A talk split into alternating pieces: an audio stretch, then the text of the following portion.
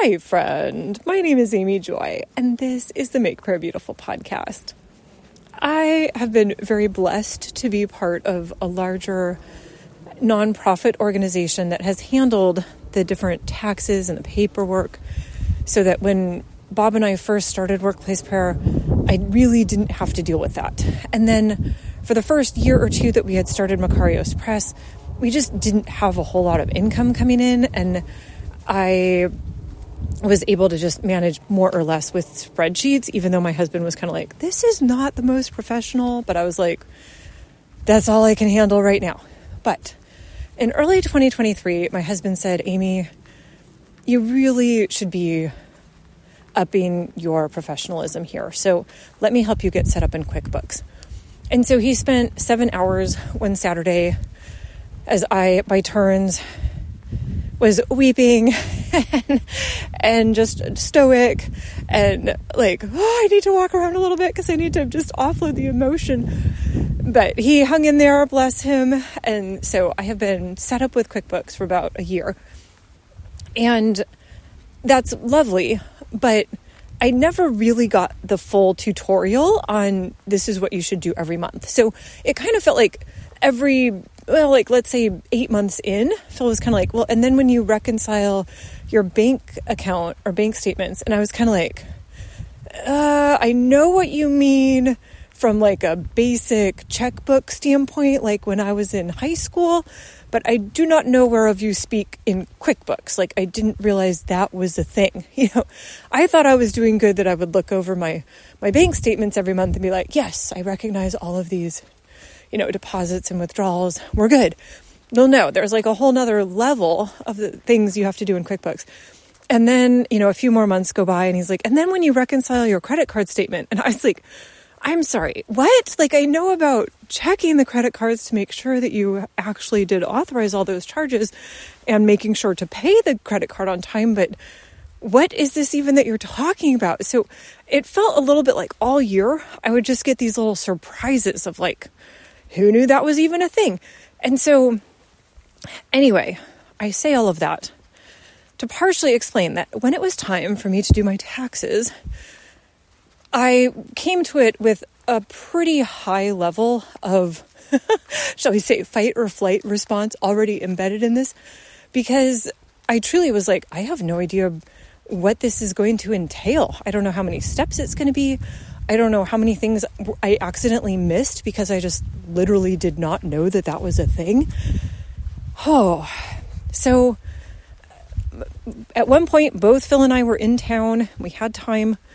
And so I spent probably close to 10 hours that day dealing with expenses from the month.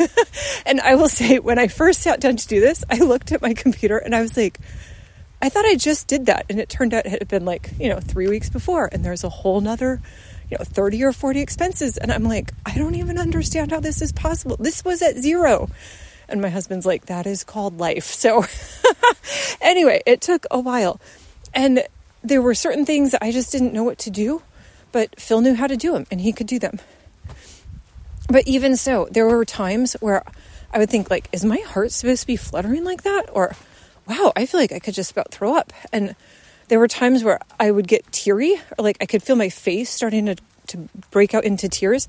And I would audibly say, Amy, you are acting like Caleb, and Caleb is 10, and you know, and you have encouraged him, it's okay that he doesn't know how to do these things because he's never done them before. And you've never done this before. It's okay. You can just be be at peace. Whew. So I was, I did get in, I got done in the end, thank God. And so I was talking about this later with Bob because I'm not proud about the fact that I cry while doing my taxes, that I have these little moments where I'm like, I really actually could just about throw up right now. Because it's not like there's anything actually tremendously wrong.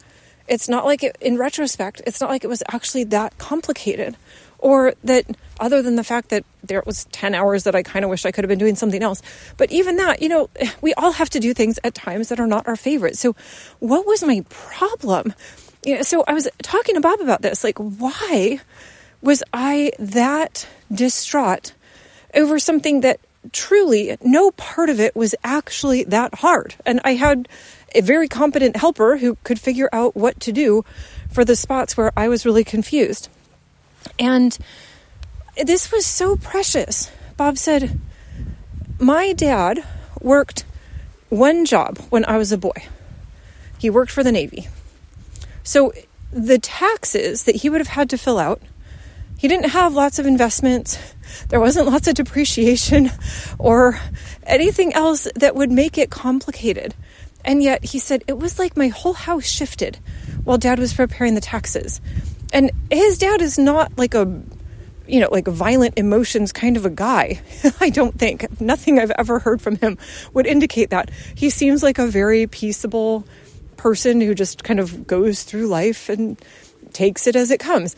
And yet, there was something about doing the taxes that riled him up in his spirit.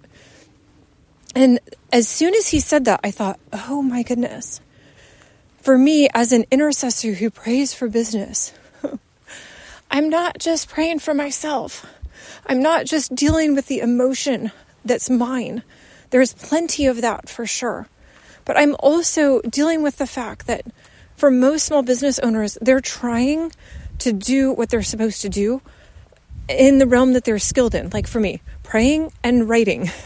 And yet we also have to deal with all of these things that we don't know how to deal with quite as well. That we we don't really know. It's like a black box. You know, I'm going to put some numbers in this form and something is going to happen. You know, like, I don't know what's going to happen. And so it was, it was an interesting reminder to say, okay, I am actually praying for more than just me in terms of dealing with bureaucracy, dealing with paperwork, trying like truly before God to get everything as upright and honorable as it could be and yet also feeling like I'm just not actually sure that I even know what I'm doing. And then there's some level of fear of uh, repercussions. You know, what is the IRS going to do someday? And and so it, it was a reminder for me. For me, probably doing taxes is a little bit like somebody going into a hospital, where you think people who are in hospitals, they're sick, their loved ones are upset there it really is a place of life and death. It's an intense place. And so even to open up QuickBooks is kind of like going into a hospital. It's not just about me, it's the weight that other people also are carrying when they come to this. And so, Lord, I just come to you really with a kind of an overflowing heart on this topic because I don't have to deal with bureaucracy a whole lot. And yet I know from missionary friends of mine and immigrant friends, Lord, dealing with visas and green cards, dealing with the paperwork required to just do basic things, to get shipments if you live overseas, the amount of paperwork, oh my goodness, the amount of time spent waiting in offices. Oh, Lord, I pray that you would be bringing comfort to the places where people have had to wrestle through. Lord, that you would be bringing peace to the places where there's difficulty or uncertainty, Lord, that you would be speaking peace and comfort and a way forward and clarity, that there would be people who can help. Lord, thank you. We love you. Amen.